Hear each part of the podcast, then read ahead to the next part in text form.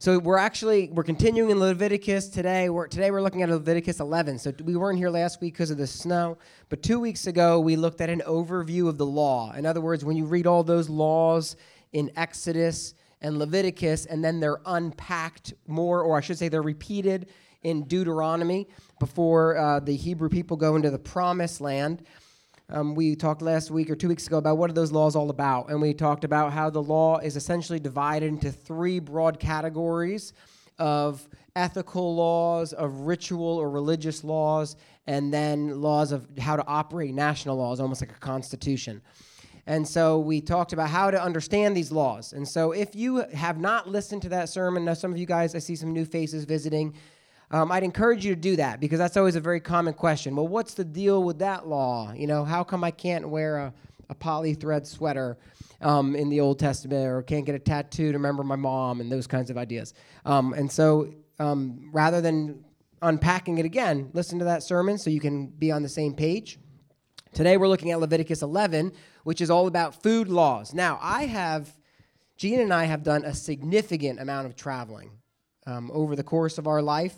Um, matter, and I think that's one of the reasons why the pandemic has was so hard, has been so hard for me and for Gina, but me especially because probably I was in the habit of traveling internationally two to three times a year for ministry purposes. And we've been to some weird places and we've eaten some weird food. When Gina and I were in Japan, we were in rural Japan, um, as in when we came to Japan, um, there was only three non-Japanese in the prefecture where, where, we, where we were. And then when we arrived, everybody in the prefecture knew two new people arrived. And so we would go to the store with the workers who were there, and everybody had already heard about how Gina and I were in town and this sort of thing. And so we ate some food in, in Japan, which was very unique. Um, and probably the most unique experience we had in Japan was we went out to lunch with a woman who who um, was, wanted to honor us because we for, prayed for her and her husband. And she brought us out and she ordered food for us. And um, in Japan, they don't, at least, you know, maybe in Tokyo it's different, but where we were, in Fukuoka, they don't give you a lot to drink, like water at the meal. You know, it's basically, if they give you anything, it's very small. Like we would think of like a um, uh, espresso cup. And but the and that's and that's not a big deal, except the food that was being ordered was a little challenging for me to eat because it was just food I wasn't accustomed to. And normally that's fine as long as you have something to drink where you can help, you know, wash it down, you know, let's swallow this fish head whole. You know what I'm saying? That was challenging. When we were in Indonesia uh, about five or six years ago, um, I was tricked into poaching a giant clam. I didn't know what I was doing, officer. The man tricked me and I we free dived down and picked up this clam that was like the size of this guitar amp. And we're and we're um, going back to our host family, and there's a clothesline that had big pieces of snot about this big hanging over the clothesline, covered in flies. And we thought, well, that looks gross. Don't, someone has a sinus infection. And then what we realized was it was the strips of the clam that was drying in the sun and we were, lo and behold, served it later that day. Um, one member of our team did get violently ill. His name is not Matt Newby. Um, another time, we were in Southeast Asia and we're given something called, I think it was called Sinogi. Where's David? S- Sinonge, which is like the pith of a tree mixed with water and if you thought the giant clam looked like snot, you have no idea. Maybe David can share his video with you and you can see it. This was had the, such consistency of like slime that you had to you had two sticks and you had to wrap the sticks as quickly as possible and keep them moving because otherwise it would just fall off the sticks and then just slide it into your gullet. I don't know if any of this stuff was kosher. Is my point. I have no confidence that any of it was actually kosher. Maybe the, maybe the tree pith, because that wasn't cloven foot. So anyway, we're talking about, food laws today, and I'm not going to read the whole chapter to you. Um, I would encourage you to read it if you have not, um, because I want I don't want to just you know unpack for you all of the things that they couldn't eat in the ancient Hebrew world. I want to explain to you what the purpose was and then how that fast forwards into the new covenant and then how that bridges into your life today in 2022. But if you look at Leviticus chapter 11, um, you'll see literary markers. And this is just a uh, like a real I think something to take a note of as you go and read the Bible on your own. Um, and by the way, this is one reason, I'm not picking on your Bibles, but this is one reason why we suggest you read something like the English Standard Version or the New American Standard Version. Because if you read a more dynamic, readable version, they often eliminate the literary markers. And so if you read a stricter word for word as opposed to thought for thought translation, this section is broken down into six sections marked by these dot dot dot right? And that's how you know where the divisions are in the text. And so and of those these six sections it's broken down into two larger sections the first of which is clean or unclean animals and the second which has to do with death uncleanliness as a pollutant okay? And so let's just unpack those six sec- those six uh, sections so you can understand what the food laws were, and then we're going to jump into um, understanding what they mean. Does that make sense? Okay. Don't get hung up on the snot, the stuff. But um, we will show you pictures.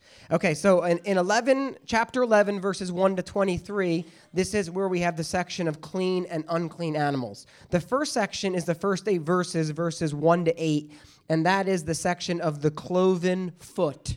All right? These are animals with a cloven foot. And so basically, if you look, if you were going to read this, I've summarized it for you a parted hoof plus a cloven foot, plus if the animal chews the cud, um, you know, that's like when they like spit it back up and they chew and they swallow it, it's clean. You can eat it. All right? If it's got a cloven foot, a parted hoof, and it chews the cud, it's clean. But those three things have to be in place for it to be considered kosher back then. If there's any inconsistency within those three sections, then it becomes unclean. Okay? And so there needs to be consistency. So, for example, a camel chews the cud, but it doesn't part the hoof. Therefore, it's unclean. It's not consistent.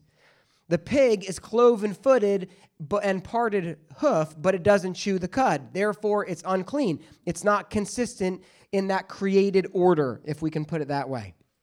The horse, it's unclean. You got to save it for glue sticks, not for eating. Okay? I don't know if they still do that. But the point is that with these animals, they break the norm. These are the three things parted hoof, cloven foot, chews the cud. And if it's if it fills in all three of those consistently, it's considered clean or kosher, right? If it breaks one of those, it's unclean. It breaks the norm. Um, you can't eat it. In some cases, you shouldn't even touch it. All right, the second are has to do with water animals. So this is in verses 9 to 12. Water animals, if they have fins and if they have scales, they're clean. But if they have no fins or no scales, if it's not consistent, then it's unclean. Um, and it doesn't actually use the word unclean in this section, it actually uses the word detestable, or if you have, uh, like the King James, it uses abomination. It's an abomination. Shrimp, an abomination to the Lord. Lobster, get that bottom feeder out of here. It's an abomination. Nobody should eat an eel. Okay? That's, that's the idea here. The Hebrew people, in their framework, were commanded to abhor things that were unclean.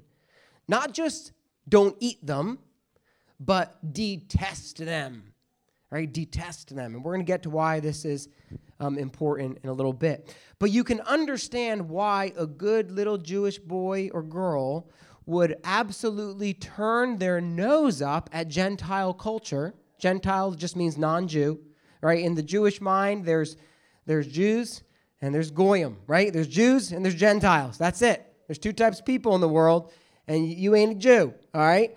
And so you can understand why, in the Hebrew perspective, it would be disgusting and detestable. You can understand in the Hebrew world, um, for example, even in the Second Temple period when Jesus walked the earth, that the Israelites who were living under Roman occupation in Jerusalem would be disgusted by the Gentiles who were trampling them underfoot. All right, all of their practices were detestable. Their clothing was detestable. The, their, their sexual um, promiscuity was detestable. These things were detestable to them. So, fins and scales, clean. You break one of those, it's unclean.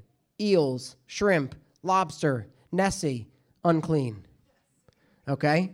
My wife thinks I'm funny. it's the Loch Ness Monster, guys. Look it up on YouTube, it's legit. Um, salmon, it's clean, high in omega fats, good for you. Okay? The water animals that break the norm, the norm being fins, scales. If you break the norm, it's considered unclean. If it sticks with the norm, it's clean. On the next section, these referring to birds. Um, God lists a bunch of birds here that are off the menu for the Hebrew people. The birds listed, interestingly, if you look at that list, the interesting thing about those birds is they are all either predators or carrion birds. Okay? That's, a, that's the commonality. Now, it's not an exhaustive list of carrion birds or an exhaustive list of predator birds, but every bird listed there is a predator bird or it is a, or a carrion bird. And so I think the point is that they consume things that are dead or things that are uncooked with blood, things that are unclean. And so, in other words, these birds are consuming unclean things. They're not eating berries. You know, they might be eating a dead camel, you know, that kind of idea. And therefore, the bird is unclean. It also goes on to talk about insects. It says that winged insects are acceptable to eat if they fly. But if they have wings but can't fly, it's like an insect version of a penguin. It's unclean. You can't eat it. Um, there's a sense in which it's not natural. It's not natural that this insect has wings but can't fly. It's not natural that this pig is cloven footed and parted hoof but doesn't chew the cud. It's not natural that this thing lives in the water but doesn't have scales and fins. I think that's one of the themes. Now, I, I will say this with 100% confidence that will make all of you very encouraged that I'm here today. That no scholars agree on anything that's going on in this section of Scripture. And, and I say that in jest, but it really is the truth. Okay? So there's really a couple main views of what could be happening in these laws. Some think that the unclean animals all relate to Canaanite practices. Now, Canaanites were the, the non Jewish, non Israelite people who lived in this part of the, of the world, right, before the Jews came in and God gave them the promised land and they had detestable practices. They would sacrifice their children to Moloch. You know, they practiced cult prostitution, all of these things. They ate lots of things. And so some, some scholars think that all of these lists of clean, unclean are related to distinguishing the Israelites from the Gentiles, from the Canaanites. In other words, Canaanites love bacon, you can't eat bacon, that kind of idea. Canaanites eat that, my people don't eat that. And so that's one main theory. Another theory is that the unclean animals are somehow tied in with a Hebrew cultural understanding of death in the Israelite mind. I have no idea what that means. Um, but that is one of the main views, okay? Personally, I think the laws are built around this idea of seeming violations of the created order of things. To me, that makes the most sense. But then again, I'm not an ancient Hebrew person, right? And so maybe somebody from a few thousand years ago would say it's obviously the cultural understanding of death, but I don't know. And, and no scholar will agree on this. I, I really am being truthful. But these are the three main views. And so I think there's an idea that there's a created order and then when that created order is violated, it is considered unclean. Lives in the water but doesn't have fins. It's, it's, it's, not, it's violating its created order. By the way, if you've ever studied the book of Jude, I think you see this same pattern in the book of Jude, right? What you see in the book of Jude is that God has a created order of authority, and then the characters that are listed in the book of Jude the men of Sodom and Gomorrah, Cain, Balaam, all of these characters who are blasted by Jude, these are all figures of they rejected the created order. And so by rejecting the created order, they rebel. The impact of rebellion uh, against God culminates in these practices, which we're not going to unpack here. This is in the book of Jude. And so I think it's the same kind of idea that these, these creatures, they're violating the created order and they're breaking out of the norm, and so they're considered unclean. Um, truth be told, none of those three main systemic approaches to understanding the law actually fit perfectly. All of them are confusing on one level, and then that's that's exacerbated by the fact that none of the lists are um, exhaustive, right? And so then you say, well, what about this? And what about that? And what about this? And what about that? How come I can't eat that, but I can't eat that? We know you can't eat a seagull, okay? And as living near the shore, we understand why because they're filthy animals, okay? And so um, no system really fits perfectly. But this is what you need to know because as a follower of Christ, as a student of the Bible, as a seeker who's reading the Bible, it's very easy to read this chapter or chapters like this and you get really distracted and you say, see, no scholars can even agree this is why the Bible is not real. Um, but verses 46 and 47 make it very clear why and the why is far more important than the specifics, okay? Um, there's a couple discipleship groups that have asked me questions about Leviticus over the last few uh, weeks, and I always tell them the same thing. You need to really focus on the spirit of the law as you're reading this and not get overly obsessed with the specifics of the law. A question came up this past week about Deuteronomy, because in Deuteronomy it says that no man with, a, with crushed testicles can go into the temple, and neither can a Moabite. And so we said, well, what does this mean? What does this mean? Because uh, it's strange for us. And I said, but you need to understand that the way the Hebrew mind works is not all Moabites are Moabites. Like Moabite meant something, it's an idiomatic phrase. David was the descendant of a Moabite because his grandmother was Ruth. So David is technically part Moabite. And so there's something else going on literarily when you read these things. And so you have to focus on the why. And this is the why. Although the specifics of the meaning is muddy, the purpose of the laws is clear. Verses 46 and 47 to help God's people as holy people and a holy God to distinguish between ritual cleanness and ritual uncleanness. That's the big point. The point is, God wants them to understand the difference between being ritually clean and ritually unclean. And we're going to double back to 46 and 47 in a minute. So that's that first part. Remember, I said there's six parts. That's the first part of the six. The second half of the six is related to verses 24 to 46. And here we transition to uncleanliness and pollution. Um, in verses 24 to 28, we see uncleanliness, that uncleanliness pollutes, okay? And so you picture unclean as like a slime that just kind of spreads and it tarnishes everything that it touches. And so the general idea here is that it's not just about don't eat that food, but it's about that when that, you know, deceased pig touches things, everything that it touches becomes unclean and the unclean um, just kind of spreads like a like an infection throughout God's throughout the camp, throughout where God's people live. Um, death, uh, the carcass, the death is considered a polluting concept because it stands in opposition to a God of life right? And so the Lord our God, who's a God of life, a holy God, when these things are in his sacred space, you know, the pillar of fire is here, the tabernacle is here, the camp is here. And if you look at all those regulations for the camp, they had to set up their tents in a very certain way and everything. This is a very sacred area where the Lord your God is in your midst. You need to go to the bathroom outside the camp. You need to drag those unclean things outside the camp. This is God's space.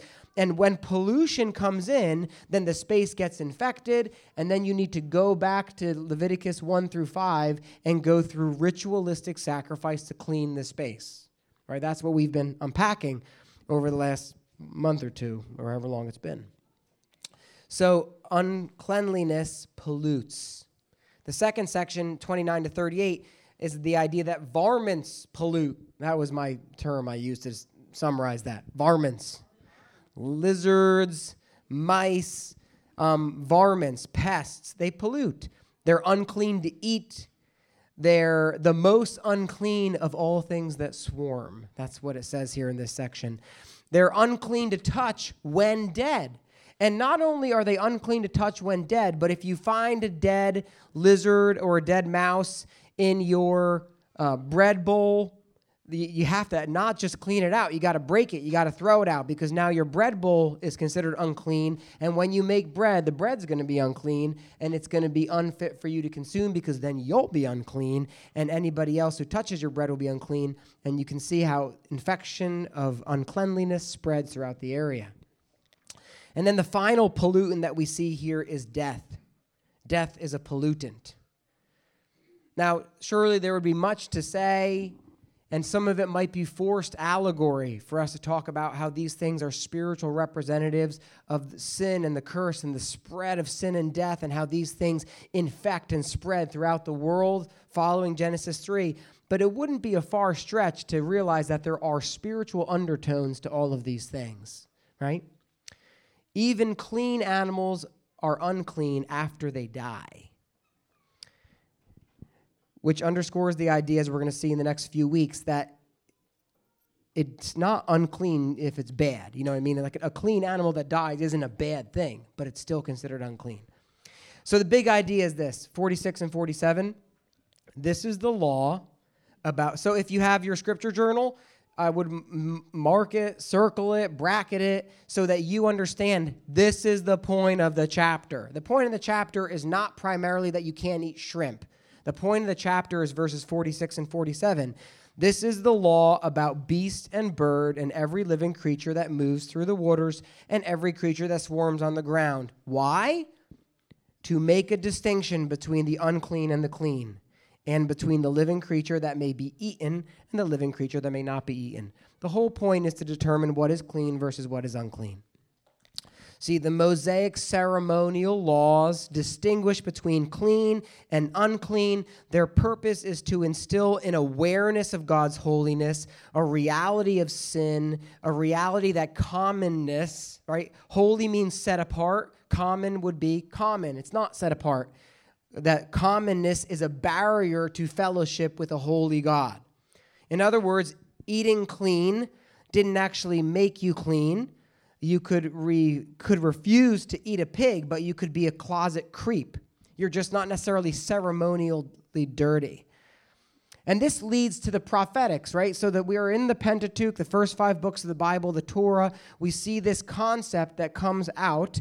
And then we realize that when we get to the prophets who are writing after this time period, they're looking back at the law, they're writing sermons, they're preaching those sermons to the people of Israel as warnings change your act or you're going to get exiled right? As they're going through that, they're looking at the law and they're proclaiming to the people. And this is the message in summary that they're saying.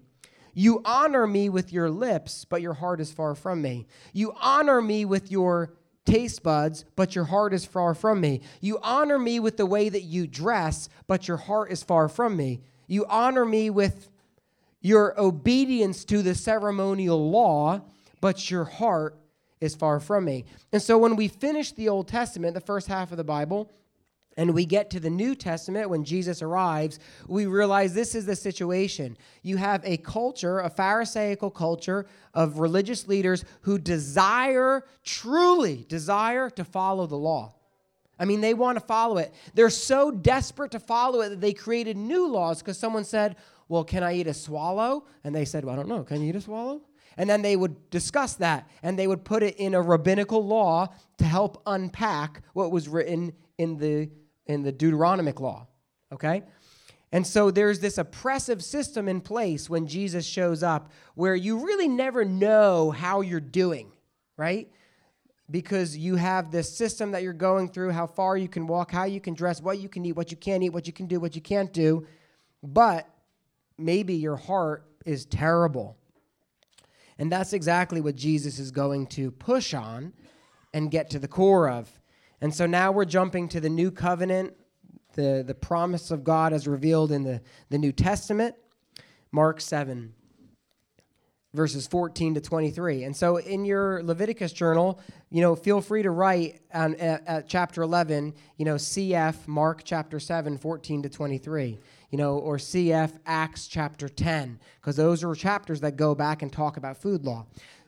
Yeah, Mark chapter 7, 14 to 23, or Acts chapter 10 was another passage I was going to do. But then I would have had to cut out all my jokes in the beginning.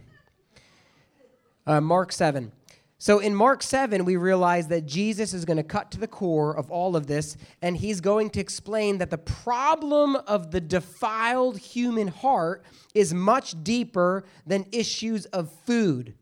And not only is it much deeper, but it's far more serious than mere ceremonial impurity. Okay? The core problem of defilement is not about whether or not you ate a camel but it relies it, it resides in the in your heart um, the core of your being that's when they said heart they meant the core of your being and so verse 14 and 15 this is what happened jesus is out preaching and jesus calls the people all of the people who are out milling around he calls them to him again and this is what he says he says hear me all of you and understand there is nothing outside a person that by going into him can defile him. But the things that come out of a person are what defile him. And then he walks away. You know, sometimes when we read those paragraphs, we just keep reading and we forget that there's a scene change. Like Jesus just kind of throws that out there and leaves. That's all he does. He walks away. And now, what Jesus just said in that very simple sentence flies in the face of everything they've been told. It flies in the face of everything we just briefly unpacked from Leviticus chapter 11. So, what do we do with that? Is Jesus a false teacher? Is this why the Pharisees wanted to kill him? I mean, is he speaking against the law of Moses? And so then later, in verse 17, when he entered the house, so there's a scene shift, and the people left, he didn't explain it to them. Then his disciples asked him about it. They asked him about the parable. And he said to them, Then are you also without understanding? Oh, thanks, Jesus. he says, Do you not see that whatever goes into a person from the outside cannot defile him, since it enters not his heart? right? Jesus isn't talking about cholesterol. He's talking about the core of your being. Since it not it doesn't enter his soul, right, or his heart or his his being, but it enters his stomach and is expelled. It says, thus, and this is you know the the author interpreting for you. Thus he declared all foods clean. Interestingly enough, Mark is considered Peter's gospel, right? Even though it's not called the Gospel of Peter, it's called the Gospel of Mark. Mark wrote it, but it's considered Peter's gospel because Peter informed Mark. And Peter is the one in Acts chapter 10 who has this experience where God reinforces what Jesus tells him and lays down a sheet with all manner of unclean things and says, Eat, Peter, thereby declaring all foods clean and also preparing Peter's heart to see the gospel for the first time come to non Jews, to Gentiles.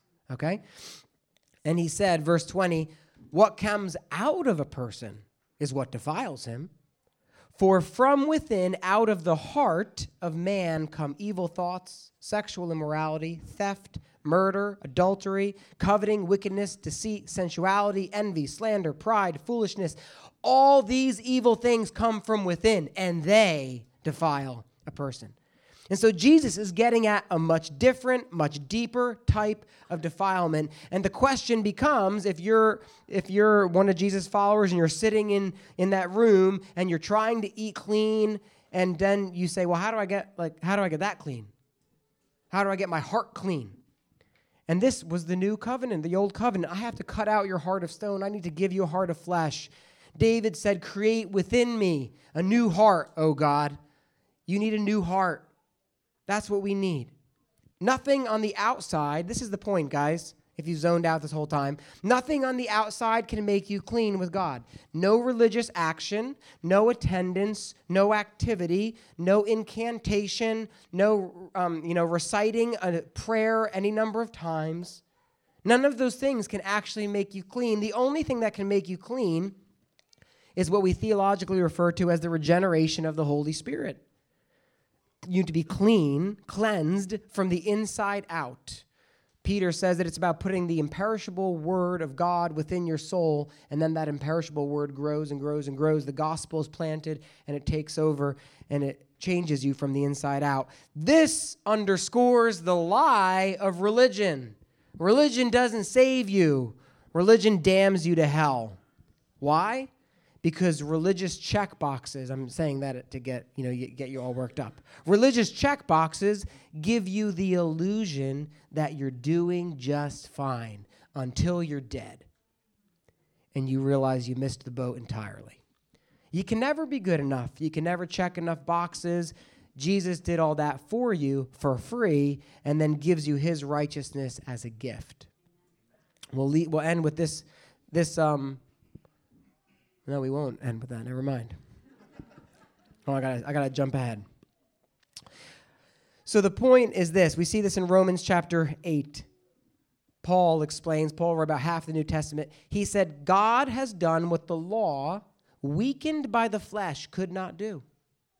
So the law couldn't do it. By sending his own son in the likeness of sinful flesh and for sin, but he condemned sin in the flesh in order that the righteous requirement of the law might be fulfilled in us who walk not according to the flesh but according to the spirit. And how do you walk according to the spirit? So that i can have this law fulfilled in me? Verse 9 you however are not in the flesh but in the spirit if in fact the spirit of god dwells in you. Oh so i need to have the spirit of god dwell in me and then the law is fulfilled and then i'll be cleansed finally because anyone who does not have the Spirit of Christ does not belong to him.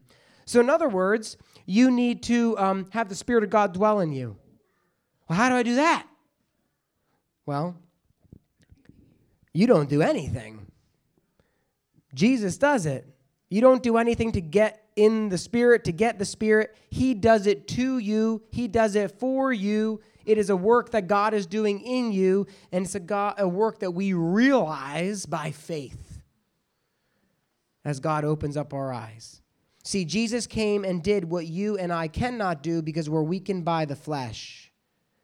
So the perfect God comes in a human body. He beats sin and the law at its own game because, unlike us, he isn't weakened by the flesh. And in so doing, he fulfills the law of God on your behalf and mine and then he blows the doors up from the inside out. He grabs you, regenerates your heart to life. He moves you into the spirit world so that now flesh has no eternal power over you. He regenerates your inner man so it's alive. And even though now it's still trapped in a body of death, waiting for redemption. See, this is what the gospel is all about. And we believe in that. And as we believe it, we receive it. And that's why it's good news because I don't have to worry about whether or not I had a Sanagi sandwich for lunch. Okay? So, for the original audience in Leviticus who's hearing these laws, you're realizing I can't just do whatever comes naturally to me. I can't just eat whatever I want. That God is holy and I am common, and there's a barrier between us. But then for the original audience in Mark, Jesus says, Look, it's far worse than you realize. It's not about bacon. You don't need to just get cleansed on the outside. You need a complete inner cleansing of your soul, which you have no idea how to do because you can't do it, but I can do it for you. And then you can receive it by faith. And so that's what it meant for the original audience, Leviticus. That's what Jesus' words in Mark 7 meant for the original audience in the gospel. And so, what does it mean for us? And this is what it means religion. Some of you are very religious, right? You know, you, you were raised going to church and you, you say your prayers and you do this, you do that. Religion can't save you, but Jesus can. That's the point. Abiding the laws can't save you, but Jesus can. Trying to do all the right things can't save you, but Jesus can. And this is what Paul again, I know I'm going long. This is what Paul again writes in Colossians. He says in verse in chapter 2, beginning in verse 16, he says, "Therefore, let no one pass judgment on you in questions of food and drink, or with regard. So when Christians say to you, well, you know what? You, God wants you to eat this food, not that food. He says, let no one judge you in regard to what you eat or drink, or with regard to a festival, or a new moon, or a Sabbath. These things are a shadow of the things that are to come, but Christ is the substance.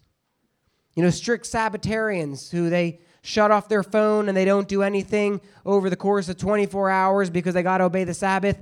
The Sabbath is a shadow of the rest you have in Jesus. Freedom from work, the work that couldn't save you in the first place. And now you get to enter into his rest by his grace. All these things are shadows, but Christ is the substance. Don't settle for the shadow. Embrace the substance. In verse 20, if with Christ you died to the elemental spirits of the world, why? As if you were still alive in the world, do you submit to them? Listen to this, okay? Listen to this, because this basically summarizes everything. He puts in quotes do not handle, do not taste, do not touch, referring to things that all perish. He says, according to human wisdom, these ideas do not handle, do not taste, do not touch. They have the appearance of wisdom in promoting self made religion and asceticism and severity of the body. Okay, so what is Paul saying? He's saying if you say, don't eat that, don't touch that, don't do that, he says it has the appearance of wisdom where it looks like it can make you godly. But this is the reality. Last half of verse 23 they are of no value in stopping the indulgence of the flesh. They just have the appearance of it. You didn't deal with your sin issue, you just got a better cage, is the point, because you need to be cleansed from the inside out. Paul is interpreting for us from Leviticus through Mark 7 and Acts chapter 10 into the new covenant. He's a good expositor and exegete of the world that we died with Christ to the ways of the world. And so the advice of the world, do not handle, do not taste, do not touch, does not work for us. Indeed, it works for no one. The point is this don't expect the law to accomplish what only grace can do because it can't do it. Religion can't save you, Jesus can. He came to fulfill all the religious requirements of the law on your behalf. So acknowledge the reality that you cannot make yourself right with God of your own accord. Repent and believe in the Lord Jesus, and you will be saved. That's the glorious good news that our Savior gave us.